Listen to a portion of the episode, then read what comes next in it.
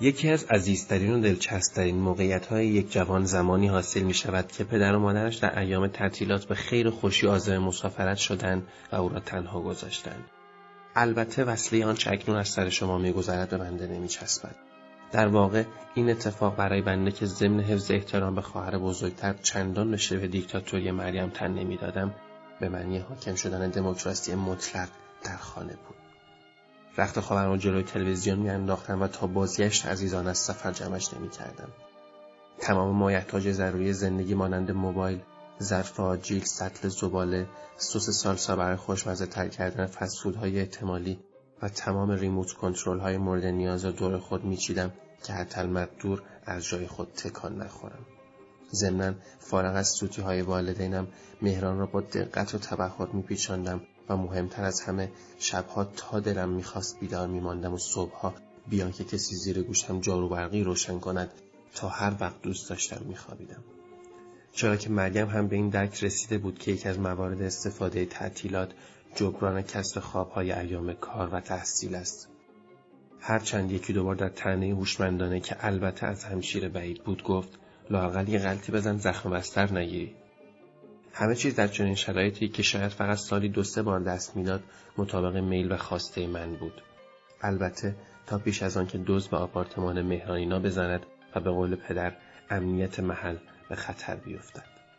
این اتفاق سبب شده بود پدر و مادر کمتر به مسافرت بروند و اگر چنین می‌شد هم همیشه یک نفر آدم را به منظور مراقبت از من و مریم به خانه میفرستادند ضمن عرض ارادت به مفهوم و مختصات یک بادیگارد و قابلیت ها و توانایی های رزمی و شجاعت یا لاقل اندام ورزیدهش اغلب معمور ویژه محافظت از ما مرحوم ام خانم بود مطمئنم اگر آن دزد بزرگواری که اتفاقا هرگز افتخار زیارتشان نصیب بنده نشد در جریان قضیه قرار می گرفتن مبتلا به افسردگی حاد می شدن و حداقل خود را حلقاویز می کردن. انتخاب ام خانم به عنوان حافظ جان ما دو ایراد اساسی داشت.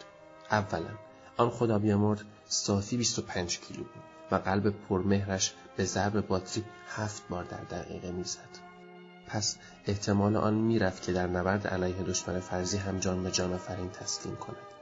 چه رسد به درگیری با سارقگی شاید مسلح هم باشد و در ثانی حضور ام خانم در خانه ما به معنی سلب آسایش و آزادی های به حق بنده در ایام مسافرت های پدر و مادر بود چرا که گویا ساعت بیولوژیک بدن آن مرحوم دور از جان تمام سهرخیزان مطابق شیوه زندگی تویور تنظیم شده بود. هشت شب میخوابید پنج صبح بیدار می‌شد و بعد آنقدر خواسته یا ناخواسته سر و صدا تولید می‌کرد که خواب به چشم همه حرام می‌شد. ناگفته نماند که حکایت آن دزدی از این قرار بود که روزی یک آدم فرصت طلب از باز ماندن در پارکینگ خانه مهرانینا و آن اصرار اکید و بیمعنی مادرش مبنی بر درآوردن کفشها در راه پله سوء استفاده کرد و همه آنها را به سرقت برد. آن اتفاق غیر از فرا کردن لذایز تعطیلات من یک پیامد عمده دیگر هم داشت و آن ضربه روحی وارد شده به حقیر بود. چرا که آن دزد از خدا بیخبر در بین آن ده جفت کفشی که پشت در خانه مهران بود فقط کفش بنده را نبرد. البته من هم چون می‌دانستم به زودی خبر سرقت به منزل ما خواهد رسید کفشم را با مکافات و بدبختی گوشه پنهان کردم و چند دقیقه بعد بیان که کسی خبردار شود برش داشتم و در حالی که به قصد تظاهر مال باختگی دمپایی به پا داشتم آن را به یک مستحق صدقه دادم. تا هم رفع بلا شود و هم دوباره در زمینه بد سلیقگی و نابلدی در خرید متلک نشتم و تغییر نشوم. هرچند که مادر در واکنش عذاب آور به آن غمزدگی دروغین من بی مقدمه گفت مگه اون مشکیه رو نبردن؟ بله بهتر خدا پدرش رو بیامرزه. چی بود اون آخه؟ القصه. در جریان یکی از مسافرت های دو روزه والدین عزیزم هنوز پرچم و دموکراسی برافراشته و رخت خواب من جلوی تلویزیون پهن نشده بود که خبر رسید. باز ام خانم آزم منزل ما هستند. تجربه نشان داده بود که آمدن ام خانم علاوه بر آنکه موجب ظاهر شدن سرخوشی های من در ایام تعطیل می‌شد ما را هم وادار می‌کرد به رفتار مطابق میل ایشان که به عقیده بنده بدون تردید مستحق دریافت مدال افتخار صرفه‌جویی در مصرف برق بودند. چرا که اگر وزارت نیرو می توانست به هر نحوی متد بیمثال زندگی ام خانم را در جامعه نهادینه کند مصرف کل برق خانه مملکت تا حدود 90 درصد کاهش میافت زیرا اولا آن مرحومه با توجه به ساعت خواب و بیداریشان مطلقا نیاز به لامپ روشنایی نداشتند. علاوه بر آن معتقد بودند تلویزیون گرمای کانون خانواده را کم می کند پس موجودی اضافی و بیمورد است.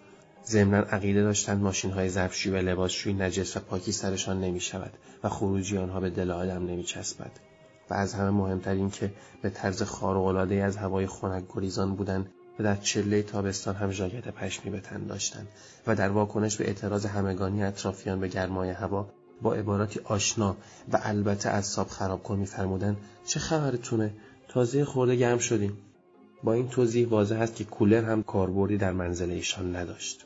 در واقع تنها وسیله‌ای که اختراعش به دید ام خانم مفید میآمد یخچال خانهشان بود که بی اغراق به تنهایی به اندازه سراح همین حضور سر صدا می‌کرد. بارها مشاهده شده بود که همه فک و فامیل با اصرار و التماس از ام خانم می‌خواستند اجازه دهد تعمیرهای جهت تردیر تنوره آن دیو آهنی خبر کنند که ایشان ممانعت می‌کرد و می‌گفت به خدا روز به روز صداش داره ضعیفتر میشه. البته پرواضح بود آنچه که روز به روز داشت ضعیفتر می‌شد گوش ام خانم بود. به هر ترتیب آن بادیگارد جان برکف پا به خانه ما گذاشت و من و مریم هم به ناچار نشستیم پای حرفهایش که هرچند شیرون و پندآموز بود اما نمی توانست مرا از فکر فیلم های اکشنی که با خواهش و التماس از یکی از دوستان قرض گرفته بودم بیرون بیاورد. گوشم به صحبت های ایشان بود و چشمم به عکس پر از دود و آتش جلد سیدی. صبر کردن تا وقت خواب عمه خانم غیر ممکن بود و باید کاری می کردم زودتر بخوابد. پیشنهاد مریم این بود که به او قرص آرام بخش بدهیم که با تذکر و یادآوری جثه نحیف پیرزن و بلای احتمالی که سرش خواهد آمد منصرفش کردم. می‌دانستم امه خانم از آن دست آدمهایی است که با دیدن اقربه ساعت گرسنهشان می‌شود یا خوابشان می‌گیرد.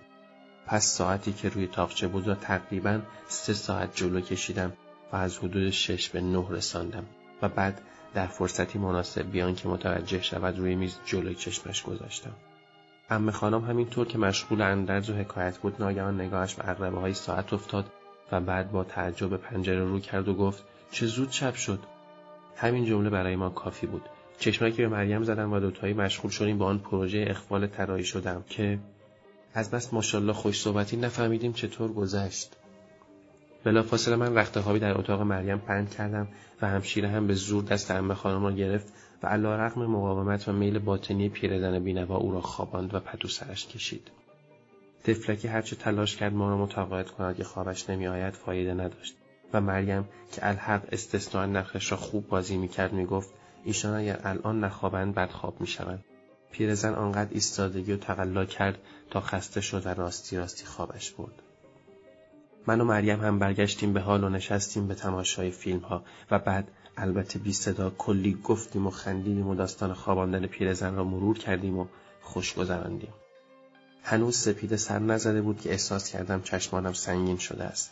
در حالی که به قصد خواب به اتاق می‌رفتم رو به مریم گفتم اون ساعت رو برمیگردونی سر جاش؟ همشیره هم سری به نشانه تایید تکان دادن که یعنی خیالت راحت باشم و من رفتم بخوابم شاید خوابم به سه ساعت هم نرسیده بود که دیدم امه خانم بالای سرم ایستاد و فریاد می‌زند. بسته دیگه چقدر میخوابین؟ نه صبح. با یک چشم نیمه باز هم می‌شد تشخیص داد. خورشید عالم افروز چندان با امه خانم هم نیست. با مکافات و مبتلا به آلودگی های صوتی پیرزن برخواستم و وقتی به به حال گذاشتم دریافتم که استنباط همشیره تیزوشم از برگرداندن ساعت به حالت اول این بوده که فقط آن را از روی میز به تاخچه منتقل کند. آن روز تا غروب در محضر ام خانم چرت زده و فقط به نصایح ایشان گوش دادم. و رأس ساعت هشت همزمان با خدا آن خدا بیامرز. خوابم.